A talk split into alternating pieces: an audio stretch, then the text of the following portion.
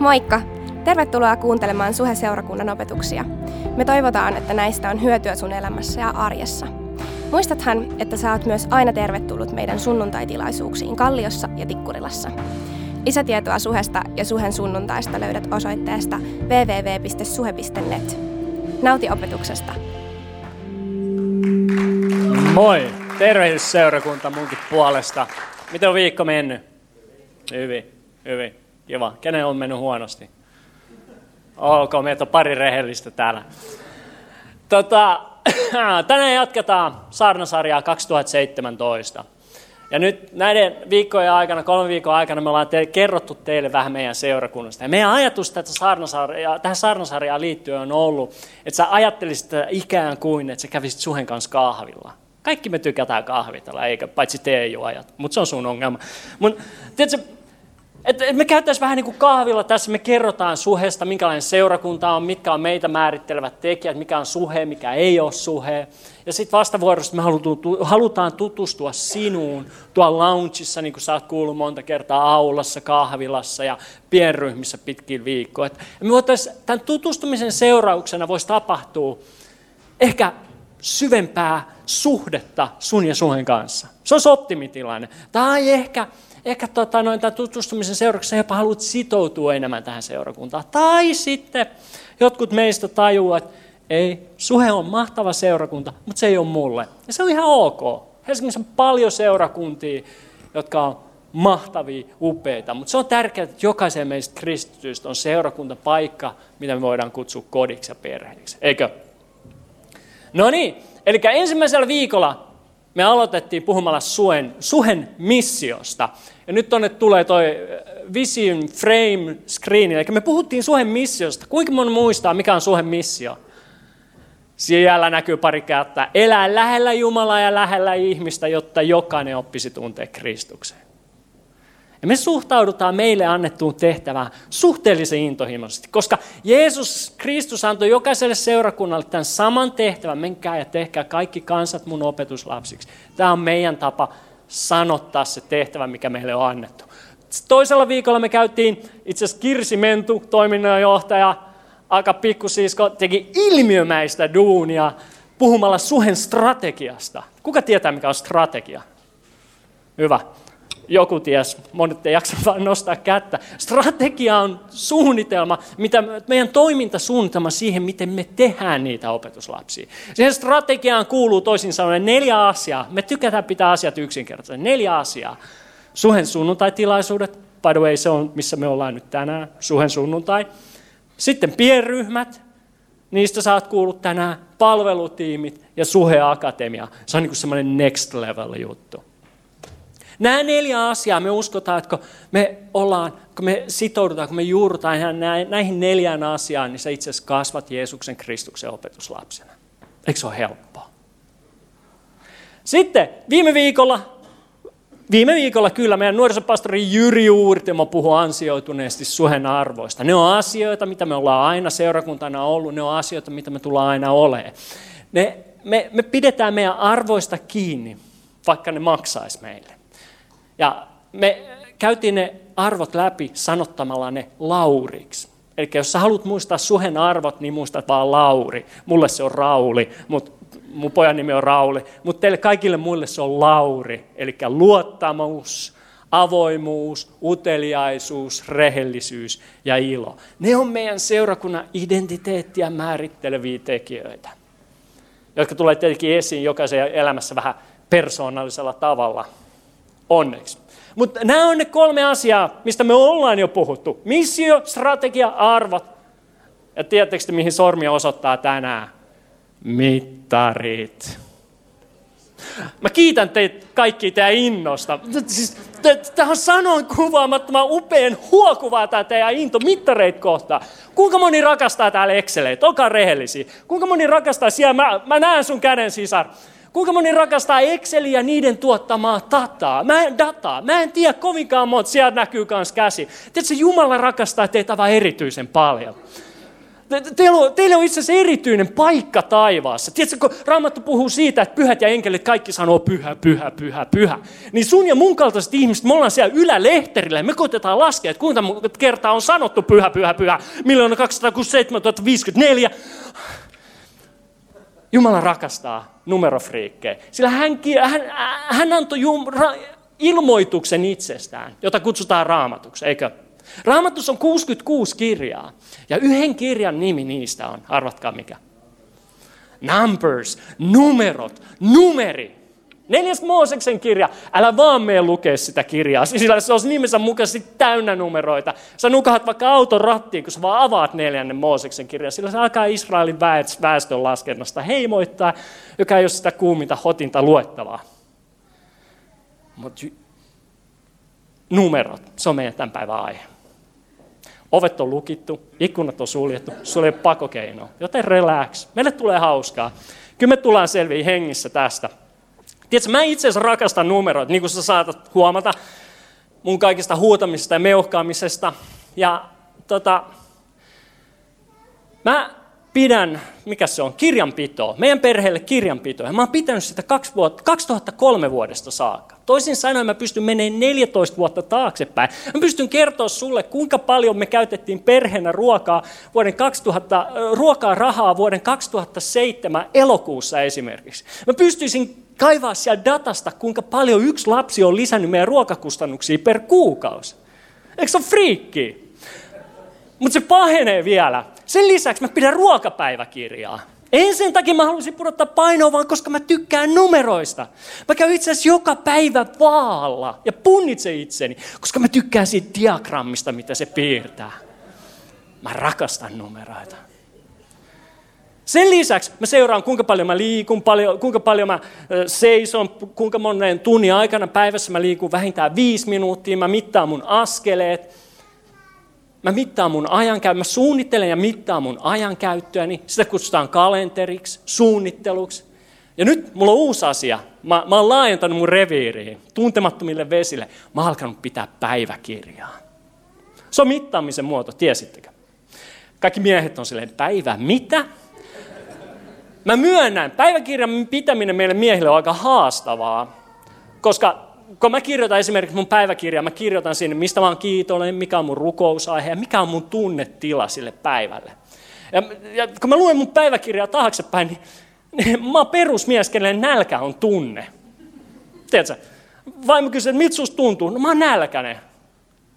Niin, jotta mä luen mun päiväkirjaa maanantai, mä olin nälkäinen, tiistai mä olin nälkäinen, perjantai, mä olin kylläinen, mutta I'm working on it. Musta tulee hyvä päiväkirjailija vielä. Eli mä mittaan mun elämässäni asioita. Mä en mittaa asioita sen takia, että mä yrittäisin täydellisesti hallita mun elämääni. Sillä jokainen ruokapäiväkirjailija tietää sen, että ei tarvita kuin yksi soitto sun äidiltä, joka sanoo, munkit on valmiina. Se on alle 10 minuuttia, mun, mä oon mun äidin luona. Ja 30, seuraavan 30 minuutin jälkeen mä oon syönyt 10 munkkia, juonut puolitoista litraa kylmää kevyt maitoa. Joten mä oon rikastuttanut mun elämääni noin 4500 kilokarilla. Ja sinä, joka tiedä kaloreista paljon, se on, riittää energiaksi mulle kahdeksi päiväksi. Eli mittaamalla me ei koskaan pystytä hallitsemaan meidän elämää. Se kuuluu Jumalalle, eikö? Hän yksin hallitsee, hän on valtaistumilla, hän on herrojen herra. Jätetään hallintavalta, täydellinen hallinta meidän elämästä yksi Jumalalle. Mutta mittaamiset on siitä, mittaaminen on siitä huolimatta tärkeä ja hyvä työkalu. Ei ainoastaan meille seurakuntana, vaan jokaiselle ihmiselle. Mä haluan jakaa sulle tänään kolme asiaa, kolme tärkeää asiaa, miksi mittaaminen kannattaa. Oletko valmis? Ah, yes! Kiitos. Numer- rakkaudesta numeroihin. Se on tämän viikon tatska. Mitatut, ensimmäinen asia, miksi mittaminen on tärkeää, mitatut asiat tulevat tehdyksi. Eikö? Tämä on hokema, mitä me hoetaan suhella koko ajan. Mitä, se, mitä me mitataan, se tulee tehdyksi. Mittaminen auttaa sinua yksinkertaisesti pääsemään tavoitteeseen. Ajatellaan, että tänä vuonna sä haluat säästää 2500 euroa. Mutta jos sä et tee suunnitelmaa, ja sä, jos et sä mittaa sen suunnitelman toteutumista, niin tämän vuoden joulukuussa, kuinka moni arvaa, ootko sä säästänyt sen 2500 euroa vai et? Hyvin todennäköistä on, että sulla ei ole niitä 2500 euroa. Tai ajatellaan, otetaan vähän hengellisempi esimerkki, me päästään kaikki moodiin. Ajatellaan, että sun tavoitteena on lukea raamattu ympä, äh, läpi ympäri, raamattu ympäri ajot. Lukee raamattu läpi vuodessa. Mutta sä et ota mitään raamatun lukusuunnitelmaa käyttöön, etkä sä mittaa sen toteutumista. Tuutko sä lukea raamatun vuodessa läpi? Todennäköisesti et. Eikä mittaaminen auttaa sua yksinkertaisesti pääsemään tavoitteeseen. Ja mun mielestä rehellisesti sanottuna, jos sulla on tavoite, jota sä et ole valmis mittaamaan, niin se on itse asiassa tavoite, johon sä et ole sitoutunut. Itse asiassa tavoite, jonka eteen sä et ole valmis näkee vaivaa, että sä mittaat sen toteutumista, se ei ole tavoite ollenkaan, vaan se uuden vuoden lupaus. Ja te kaikki tiedätte, mitä uuden vuoden lupaukselle käy. Ne ei toteudu. Me seurakuntana, me ollaan sitouduttu meille annettuun tehtävään olla lähellä Jumalaa, lähellä ihmistä, jotta jokainen oppisi tuntea Kristuksen. Ja meillä on prosessi, meillä on, me kutsutaan sitä opetuslapseusprosessiksi, aikamoinen hirviö, tämä on inside, inside slangi. Ja tota noi, me, me kutsutaan siis sitä opetuslapseusprosessiksi, me ollaan sitouduttu tähän, ja se on yhä edelleen se suhen sunnuntai, pienryhmät, tiimit, akatemia, ja mitataan jokaista tämän prosessin eri vaihetta. Ja mä haluan nyt kertoa sulle vähän tarkemmin niistä mittareista. Esimerkiksi me mitataan seurakuntana joka sunnuntai, kuinka monta kävijää meillä on eri tilaisuudessa eri kampuksilla. Ja se on itse asiassa aika tärkeää dataa, koska se kertoo meille sen, kuinka monen ihmisen elämään me saadaan olla seurakuntana vaikuttamassa Jumalan evankeliumilla. Se kertoo meille, kuinka monen ihmisen arkeen me saadaan puhua toivoa, Jumalan läsnäoloa, rakkautta, kuinka monen ihmisen ajatukset ja sydämme saadaan nostaa aina sunnuntaina, että ne ovat valmiita kohtaa heidän maanantaansa. Sen takia Suomen sunnuntai on olemassa. Ja sen takia me mitataan sitä, koska se on meille tärkeää. Ja nyt, jos sinua kiinnostaa tietää, niin viime vuonna Suhen sunnuntain kävijämäärä kaikilla kampuksilla nousi 8 prosenttia. Se on ihan ok, eikö se ole? 8 prosenttia. Kaikkien tilaisuuksien, viikkotilaisuuksien kävijämäärä nousi 12 prosenttia. Sekin on ok. Mutta tämä sunnuntai kävijämäärän mittaaminen ei ole missään tapauksessa meidän tärkein mittari. Se on yksi meidän määrällisestä mittarista. Toinen asia, mitä me seurakuntana mitataan, on pienryhmissä kävijöiden määrää. Ja tämä on jo vähän, tämä on jo vähän tärkeämpi, tämä on jo vähän mielenkiintoisempi meille, sillä pienryhmät on se paikka, missä suuresta seurakunnasta tulee pieni. Pienryhmät on se paikka, mistä satojen ihmisten seurakunnasta tulee vain muutaman ihmisen seurakunta. Se on paikka, missä sä voit oppia tuntee toisia ihmisiä, missä sä voit oppia tuntee suhelaisia, ja ennen kaikkea se on myös paikka, missä seurakunta voi alkaa oppia tuntee sua. Se on paikka, missä paimenuus tulee näin sanotusti iholle. Se on paikka, missä sun puolesta rukoilla, missä sä voit rukoilla toisten puolesta, missä sun ystävyyssuhteet voi kasvaa ja kehittyä, ja osa niistä tulee jatkumaan koko sun eliä. Sen takia pienryhmien mittaaminen on äärimmäisen tärkeää meille. Ja viime vuonna meidän pienryhmiin tuli 251 uutta ihmistä. Elvanon mukaan pienryhmiin lisättiin 251 uutta ihmistä. Sekin on ihan hyvä luku, niin kuin teidän kaikkien naamalta tällä hetkellä voi lukea. Elvanto on suhen käyttöjärjestelmä. Jos te päästätte, annatte mulle vapauden kertoa Elvannosta, niin se on kaikki, mistä mä tuun tänään puhun. Se on sellainen softa, millä me hallinnoidaan koko tätä ihanaa seurakuntaperhettä. Mä lupaan, että Kirsi Mentu tulee joskus pitää teille saarnan siitä. Ihan vaan kostoksi.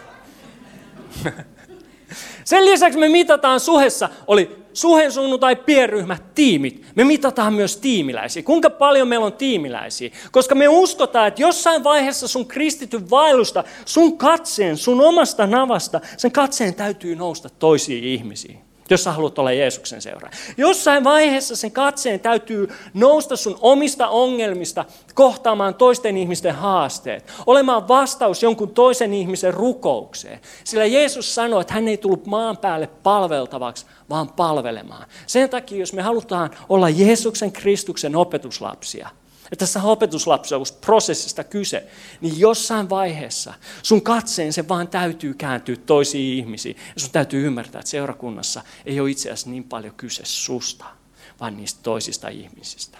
Ja se on myös se hetki, milloin sä alat kasvaa kaikista eniten. Ja viime vuonna Elvantoon, tämä on taas tämä käyttöjärjestelmäsana, lisättiin 100, 135 on mulla tämä voi luntata. 145 uutta tiimiläistä. Kaiken kaikkiaan suhessa on 315 tiimiläistä. Se kertoo jostain jotain. Ja neljäs mittari, määrällinen mittari, nämä on määrällisiä mittareita, on suhen taloustilanne. Tämäkin on herkuleen mielenkiintoinen mittari, mutta tämäkin ei ole se tärkein mittari. Taloutta me mitataan ja mä voin sanoa, että viime vuonna meidän, budde, meidän tulot oli 40 prosenttia suuremmat kuin vuonna 2015. Se on mahtava juttu. Ei ainoastaan sen takia, että nyt me voidaan tehdä enemmän hyvää, me voidaan enemmän palvella kaupunkia, me voidaan eh, enemmän auttaa ihmisiä, vaan myös sen takia, että se kertoo jotain meidän seurakunnan sydämestä. Koska Jeesus sanoo, siellä missä sun aare on, siellä sun sydämessä on.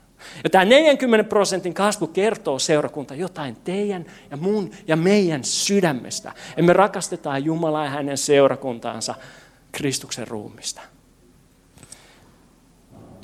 Oi, että mä tykkään numerosta, mä voisin käydä näitä läpi päivän teidän kanssa. Mutta suhelle tärkein määrällinen mittari on itse asiassa se, kuinka monta ihmistä jokaisessa tilaisuudessa tulee tuonne suhe ja ilmoittautuu pienryhmiin ja tiimeihin. Se on meidän tärkein mittari, koska se puhuu niistä uusista ihmisistä. Se, se mittaa niitä uusia ihmisiä, ketkä haluaa sitoutua, jotka haluaa tulla istutetuksi suheseurakuntaa. Psalmi 91 sanoo, puhuu uskovista, kristityistä, jotka on istutettu Herrahuoneeseen. Herrahuone on siis seurakunta. Ja kun sä kristittynä kasvatat sun juuret syvälle seurakuntaan, läpi pienryhmien, aina tiimeihin, akatemiaan saakka joidenkin tapauksessa, niin tiedätkö mitä psalmi 92 lupaa sulle? Että sä oot voimissasi vielä vanhoina päivinä. Että sä kannat hedelmää vielä vanhana. En mä tiedä susta, mutta mä haluan olla Raunon kaltainen, kun mä oon, paljon sä oot, 78, ei vaan kiusasi, kiusasi, 60 plus kun, kun, kun mä oon vanha, mä en halua kyyninen ja höperö. Ei, mä haluan olla täynnä ede, hedelmää. Niin, mä haluan, että mun elämässä on niin paljon hedelmää, että mun ympärillä olemat ihmiset tulee ruokituksi siitä hedelmästä. Vielä silloin, kun, kun mä oon 80. Sen takia mä haluan istuttaa mun juureni syvälle seurakuntaan. Sen takia me halutaan rohkaista jokaista teitä. Istuttakaa ne juuret. Jos siis on suhe seurakunta, heti seurakunta, mihin sä voit sitoutua, mihin sä voit juurtua sillä kristittynä, sä tarvit sitä. Ettei susta vanhana kyynistä. Sen takia se on meidän tärkein mittari. Mut, määrällinen mittari. Mutta sen lisäksi me seurakuntana mitataan myös laatu. On olemassa seurakunnan luontaisen kasvun tutkimus. Ja me tehdään se joka toinen vuosi. Siinä mitataan kahdeksaa laatutekijää. Ja suhessa meille on tärkeämpää mitata laatua kuin määrää. Tiedätkö miksi? Koska terveet asiat kasvaa. Eikö? Kun maaperä on terve, sato on hyvä. Kun puu on terve, hedelmää on paljon. Sen takia me, meidän toiminnassa keskitytään ennen kaikkea laatuun, eikä niinkään määrällisen kasvuun. Me keskitytään siihen, että meillä seurakunta on intohimoinen jumalasuhde, että meillä on toimivat rakenteet, että meillä on terve kulttuuri, että meillä on voimaannuttava johtajuus, että meillä on palvelutehtäviin perustuvat palvelupaikat, että meillä on kokonaisvaltaiset pienryhmät, että me tehdään tarveperusteista evankeliointia. Tiedätkö, ja kun nämä asiat on kunnossa, niin seurakunta kasvaa vähän niin kuin itsestään. Kun maaperä on kunnossa, kun se siemen on kunnossa, kasvu tapahtuu ikään kuin itsestään. Mä en nyt kerro teille enempää SLK-tutkimuksesta, vaikka mun mieli tekisi. Jatketaan matkaa. Siinä te opitte tuntea vähän suhemittareita. Mun mielestä se on reilu, mun mielestä se on tärkeää, että me ymmärretään, miten tämä seurakunta on viritetty. Mikä on meille niin tärkeää, että me ollaan jopa valmiita mittaamaan sitä. Nyt sä tiedät.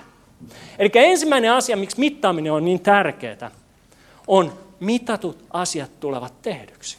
Niin yksinkertaista. Toinen asia, miksi mittaaminen on tärkeää, on, että mittaaminen paljastaa tosiasiat. Mittaaminen paljastaa tosiasiat. Liian usein me kristityt ajatellaan, että uskossa eläminen on tosiasioiden kieltämistä. Eikö? Mahdollisesti. Oletko koskaan tavannut tyyppiä, kuka on taloudellisissa haasteissa, ja se lyö luottokortin toisensa jälkeen pinoon, kunnes se vanha tulee täyteen, se laittaa aina uuden ja sanoo, kyllä Herra pitää omistaa huolen. Ei se ole uskoa, se on tyhmyyttä. Anteeksi, rehellisyys. Taisi olla yksi meidän arvoista, eikö ollut? Hyvä. Käännetään meidän raamatut. Joku ajattelee, että onko taas sunnuntai, ettei lueta raamattua. Kyllä me luetaan raamattua, kunhan pidetään huoli, että eletään se todeksi meidän arjessakin. Käännetään meidän raamatut Markuksen evankeliumin kuudenteen lukuun. Markus evan... Markuksen evankeliumi, luku 6 ja 34. Me tullaan jo lukea aina jakeeseen 44 saakka. Eli Markus 6, 34, ja se menee näin. Kun Jeesus veneestä noustessaan näki kaikki nämä ihmiset, hänen tuli heitä sääli, sillä he olivat kuin lammaslauma paimenta vaille. Hän alkoi opettaa ja puhui heille pitkään. Kuinka moni tietää, että Raamattu sanoi pitkään, niin se luultavasti oli aika pitkään. Mä en puhu pitkään, koska mä en ole ihan Jeesuksen kaltainen opettaja. Kun päivä oli jo illassa, opetuslapset tulivat hänen luokseen ja sanoivat, tämä on asumatonta seutua ja on jo myöhä. Lähetä heidät pois, että he menisivät lähiseudun taloihin ja kyliin ostamaan itselleen syötävää. Antakaa te heille syötävää, vastasi Jeesus. He sanoivat, opetuslapset sanoivat hänelle, pitäisikö meidän mennä ostamaan kahdella sadalla denaarilla leipiä ja antaa ne heille syötäväksi. Jeesus oli, mm-hmm, ei. Jeesus kysyi, montako leipää teillä on? Käykää katsomassa, mitä tapahtuu. Mittaamista. He tekivät niin ja ilmoittivat viisi leipää ja kaksi kalaa. Jeesus käski heidän sijoittaa kaikki ruoka kunnioittaa aterioimaan vihreälle nurmelle. Ihmiset asettuivat istumaan sadan ja viidenkymmenen hengen ryhmiin. Sitten hän otti ne viisi leipää ja kaksi kalaa, katsoi ylös taivaaseen ja lausui kiitoksen. Hän mursi leivät ja antoi palat opetuslapsilleen. Ja nämä jakoivat ne kansalle. Samoin hän jakoi kaikkien kesken ne kaksi kalaa. Kaikki söivät kyllikseen. Leivän tähteitä kerättiin 12 täyttä korillista ja kalaakin jäi. Huomatteko, taas mitataan. Ateriaimassa oli ollut viisi tuhatta miestä. Ja kyllähän te tiedätte, että tuohon aikaan ehkä laskettiin vain miehiä, mutta sen lisäksi oli naisia ja lapsia. Niitä tyyppejä oli varmaan joku 8-10 000. Ja mä rakastan tätä raamatun paikkaa, sillä Jeesus antaa opetuslapsille inhimillisesti katsottuna mahdottoman tehtävän. Eikö? Se oli, se oli inhimillisesti katsottuna mahdoton tehtävä. Käytännössä katsoen nolla varoitusajalla. Saman tien, hei tyypit, ruokkikaa nämä tyypit. Ne kysyy millä. Jeesus, sen jälkeen kun Jeesus on antanut tämän tehtävän opetuslapsille, Jeesus sanoo vielä opetuslapsille, että hei, menkää ja laskekaa, paljon, teitä on, teillä on eväitä mukana tämän tehtävän suorittamiseksi. Monta leipää teillä on mukana. Menkää huvikseen ja laskekaa, monta leipää teillä on mukana, jotta te voitte ruokkia nämä 10 000 ihmistä.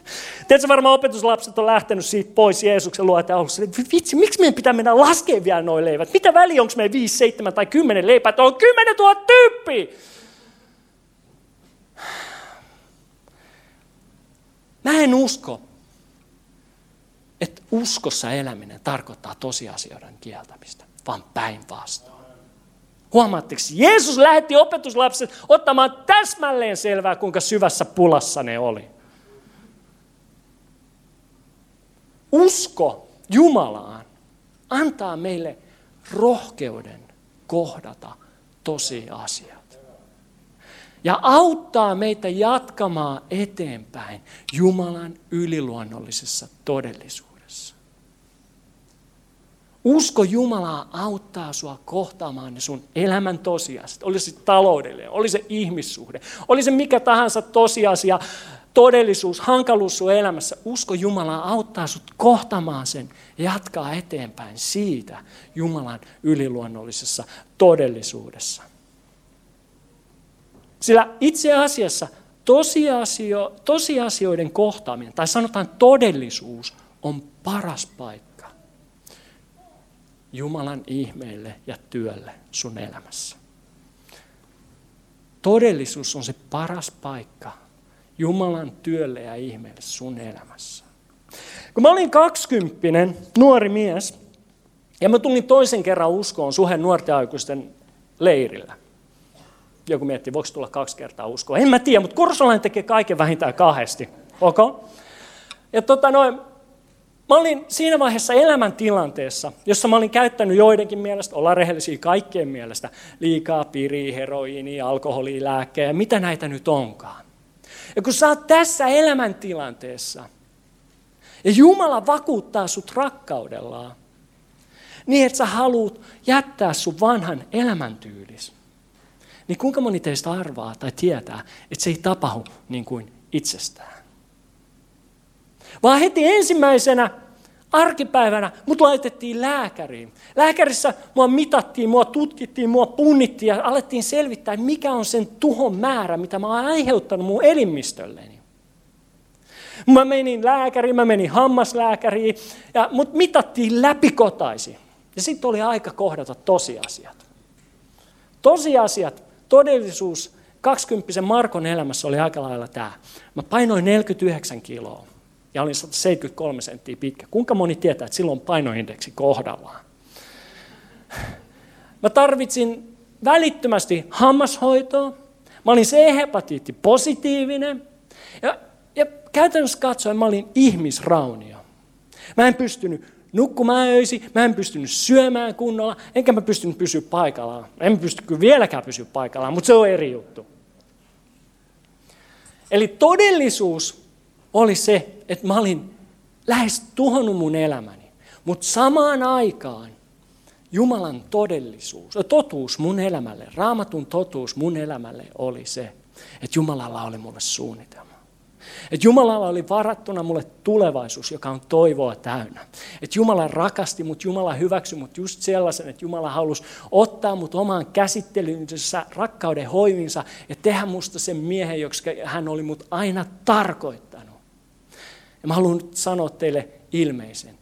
Sun elämän todellisuus ei ole sama asia kuin raamatun totuus susta.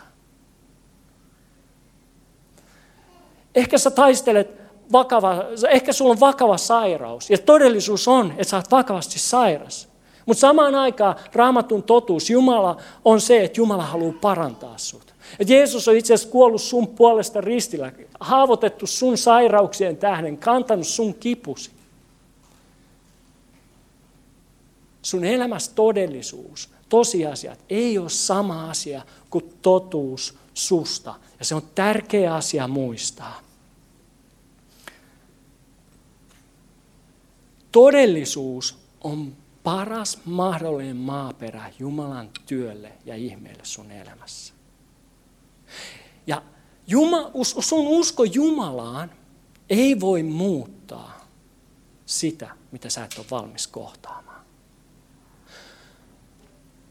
Sun usko ei voi korjata sitä, mitä sä et ole valmis kohtaamaan. Kun mä olin 20 nuori mies, mä kohtasin tosiasiat, koska mut pakotettiin. Sen jälkeen läheiset ihmiset seurakunnassa teki suunnitelman mun elämälleni. Ne päätti, että mä muutan meidän perustajapastori pariskunnan Rauno ja Hanna-Liisa Kokkolan luokse asumaan, lottovoittajia. Sen lisäksi ne päätti, että mun, mun, mua ei jätetä missään vaiheessa yksin.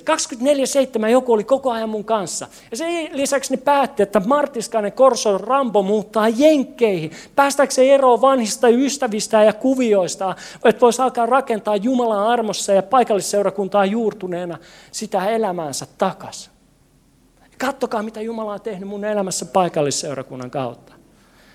Sen kautta, että kohdattiin tosiasiat, ja annettiin Jumala alkaa tekemään sitä ihmeellistä, yliluonnollista työtään mun elämässä. Eli puhutaan kolmesta asiasta, miksi on tärkeää mitata. Ensimmäinen oli, mitä mitatut asiaksi tulee tehdyksi. Toinen asia on se, mittaaminen paljastaa todellisuuden. Todellisuus, tai tosiasiat. Ja todellisuus tai tosiasiat on paras mahdollinen paikka Jumalan työlle sun elämässä. Siitä lähtee kaikki. Ja kolmas asia lopuksi on, että mittaaminen antaa toivon tulevaisuuteen. Miksi? Mittaaminen antaa toivon tulevaisuuteen, koska se muistuttaa sua Jumalan uskollisuudesta. Tämä Markuksen evankeliumin kuudennen luvun paikka ei ollut ainoa kerta, kun Jeesus ruokki muutamalla leivällä tuhansia ihmisiä. Vaan Markuksen evankeliumin kahdeksannessa luvussa on vähän niin kuin tämmöinen déjà vu-hetki. Jeesus, opetuslapset ja muutama tuhatta ihmistä, joku 7-8 tuhatta ihmistä on taas keskellä asumatonta seutua. Ja Jeesus päättää, mä tarjoan teille kaikille Opetuslapset vetää Jeesuksen alas. O hiljaa, mitä sä sanoit? Me ollaan keskellä asumaton seutu. Mistä kukaan voi saada tähän leipää näiden kaikkien ihmisten ruokittavaksi? Sä oot vähän niin kuin raamatus silleen, että hetken, eikö mä just lukenut tämän jutun? Eikö se just mennyt, eikö? Ja mitä tapahtuu? Jeesus käyttää tällä kertaa seitsemää leipää ruokkiakseen 4000 miestä ja plus naiset ja lapset. Eikö nyt tässä vaiheessa, ainakin sinä ja minä, me oltaisiin jo tajuttu tässä vaiheessa, että jos Jeesus on meidän mukana, niin leipä ei ole ongelma. Eikö? Eikö me, eikö me, me oltaisiin niin fiksuja, että me oltaisiin tajuttu se? Mutta opetuslapset ei ollut. Ne ei ollut niin fiksuja, sillä Markuksen evankeliumin 8 luku ja 14. Jeesus ja opetuslapset on veneretkellä keskenään. Ja tiedätkö, mitä opetuslapset huomaa? Arvaatko? Sen, että niillä ei ole leipää mukana. Ne alkaa keskustella siinä veneessä siitä, apua, meillä ei ole leipää mukana. Pietari, sä mokasit, sä et syö tänään lounasta. Ja tiedätkö, kun ne juttelee siinä tästä jutusta, niin Jeesus puuttuu niiden keskusteluun. Ja sanoo Markuksen evankeliumin kahdeksannessa luvussa näin, jakessa 17. Jeesus huomasi sen, mitä opetuslapset keskustelevat ja sanoi. Miksi te puhutte siitä, ettei teillä ole leipää? Ettekö vieläkään ymmärrä? Ettekö käsitä? Onko teidän sydämenne paatunut? Onhan teillä silmät, ettekö te näe? Onhan teillä korvat, ettekö kuule? Ja ettekö muista? Sanokaa kaikki muista. Muista. Kiitos. Kun jaoin ne viisi leipää viidelle tuhannelle ihmiselle, kuinka monta täyttä korillista te keräsitte palasia? 12 he vastasivat. Entä kun jaoin ne seitsemän leipää neljälle tuhannelle, kuinka monta koria te silloin keräsitte täyteen palasia? He vastasivat seitsemän. Ihanaa mittaamista. Jeesus sanoi heille, ettekö te vieläkään käsitä. Käsitä mitä? Tiedätkö, mä en ole ihmisenä vielä siellä, missä mä haluaisin olla. Tietysti mulla on tavoitteita, mitkä ei ole täyttynyt, unelmia, mitkä ei ole toteutunut. Ja mä tarvitsen ihmisenä, mä, mä en todellakaan ole ihmisenä siellä, missä mä haluaisin olla. Mä tarvitsen lisää rakkautta ja myötätuntoa toisiin kohtaan. Mä tarvitsen mun elämäni iloa, rakkautta, kärsivällisyyttä, mitä se onkaan. Tiedätkö, pitkimielisyyttä, itsehillintää. Joten mä en ole ihmisenä vielä siellä, missä mä haluan olla. Mä en ole myöskään aviomiehenä tai perheen isänä vielä siellä, missä mä haluan olla. Toi on se, missä mä haluan olla. Mutta mä en ole vielä siellä. Mä, tiedätkö, mä tarviin, mä tarviin, mä tarviin lisää läsnäoloa mun perheen arjessa. Mä tarviin lisää keskustelutaitoa mun vaimoni kanssa, että nälkä ei ole enää tunne. Tietysti mä en ole myöskään johtajana vielä siellä, missä mä haluan olla, tai pastorina. Mä, mä, mä haluaisin, että mun elämä olisi esimerkillisempää kaikille. Että mun puheeni olisi rohkaisevampaa kaikille. Tiedätkö, että jokainen sana, mitä mä puhun, se nostaisi aina vaan sua ylöspäin, eikä koskaan painaisi alaspäin. Että sä voisit elää niistä sanoista, joita mä puhun. Että sä saat siitä sen rohkaisun, mitä sä tarvitset. Sä saat siitä sun toivon sun arkees, mitä sä tarvitset. Tiedätkö, mä haluaisin olla ihmisen, mä, mä en ole myöskään terveydellisesti siellä vielä, missä mä haluaisin olla. Mä kerroin, että mä oon sairastanut C-hepatiitin. Meillä on myös sydän- ja verisuorisairauksia meidän perheessä.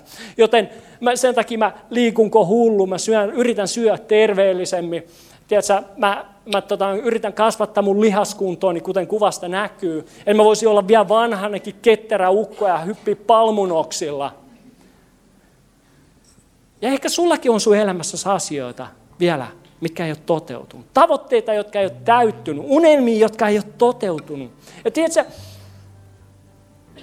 mitä kauemmin aikaa menee siinä, että sä yrität tulla toks henkilöksi, mikä sä haluaisit olla. Mitä kauemmin aikaa menee siihen, niin sitä turhautuneemmaksi sä tuut, eikö? Ehkä, se on, ehkä sä oot yrittänyt saada lasta tosi kauan. Ehkä sä oot, sä oot yrittänyt päästä jostain riippuvuudesta eroon ja se tuntuu, että se on just tässä, mutta sä et saa siitä kiinni. Ehkä se on joku unelma työpaikka, minkä sä haluat olla. Ehkä se on jotain, mitä sä haluat oppia tuntea Jumalasta. Jotain, mitä sä haluat tehdä. Se on aina siinä, mutta sä et saa siitä kiinni. Ja se alkaa pikkuhiljaa rakentaa epätoivoa sussa. Jossain vaiheessa sä alat tulee epäuskoiseksi jopa, että onko tämä edes Jumalan juttu? Voiko tämä tavoite, voiko tämä haave, voiko tämä unelma edes toteutua? Ja tiedätkö, siinä vaiheessa, kun mä olin keskellä mun suurinta turhautumistani, Jumala muistutti mua näistä Jeesuksen sanoista. Et sä muista, etkö sä käsitä? Mä en ole ehkä vielä siellä, missä mä haluaisin olla. Mutta ainakaan mä en ole enää siellä, missä mä olin ennen. Toi on make 49 kiloa. Tänä päivänä painaa 63 kiloa. Toi on make, joka oli lähes tuhonnut omaa elämänsä. Tänä päivänä mä oon kuushenkisen perheen pää.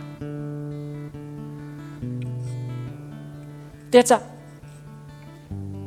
Jumala haluaa muistuttaa meitä siitä työstä, mitä hän on jo tehnyt sun elämässä. Ei me ei aina katsota sinne tulevaisuuteen, mitä me halutaan olla, mitä me halutaan saavuttaa, vaan pysähdyttäisi ja katsottaisi taaksepäin sitä, mitä Jumala on tehnyt jo sun elämässä, mitä Jumala on tehnyt jo sun puolestasi. Että sä käsittäisit, että sä et ole yksin sun arjessa, vaan Jeesus on siellä sun kanssa. Aivan samalla tavalla kuin hän oli opetuslasten kanssa 2000 vuotta sitten. Samalla tavalla hän on pyhähenkensä kautta tänään sun arjessasi.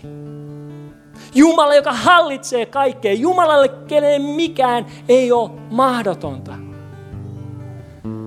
Mitä jos me käännettäisiin aina välillä tulevaisuuden tavoittelun sijasta meidän katseet Jumalaa ja oltaisiin kiitollisia siitä, mitä hän on tehnyt, joka muistuttaa meitä siitä, mitä Filippiläiskirje 1 ja 6 sanoo, että Jumala, joka on teissä aloittanut hyvän työnsä, on saattava sen päätökseen Kristuksen, Jeesuksen päivään mennessä.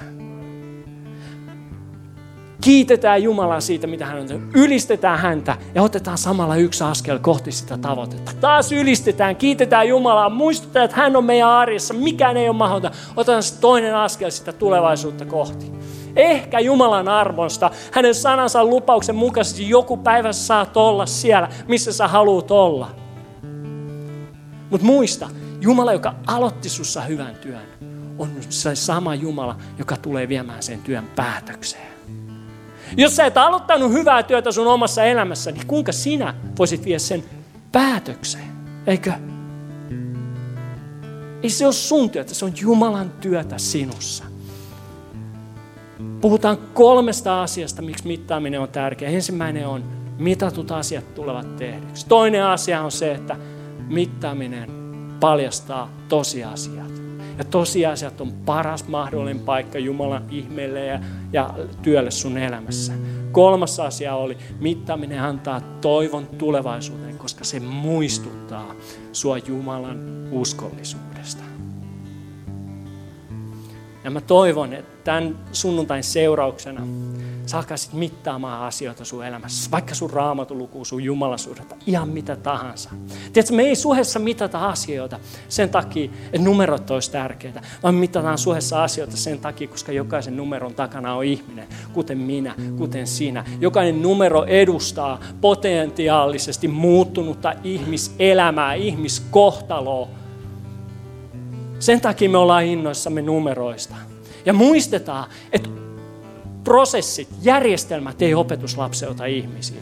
Mitkään systeemit ei tee uusia opetuslapsia, vaan kuka tai mikä tekee.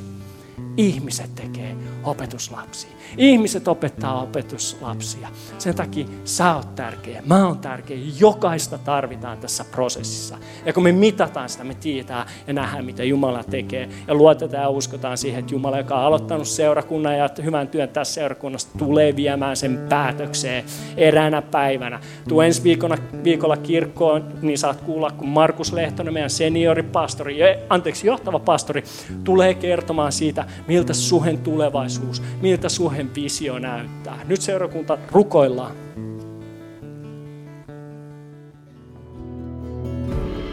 Kiitos, että kuuntelit. Ota rohkeasti yhteyttä, jos haluat tietää lisää suhesta. Sä löydät meidät Facebookista, Instagramista ja Twitteristä nimellä Suhe-seurakunta.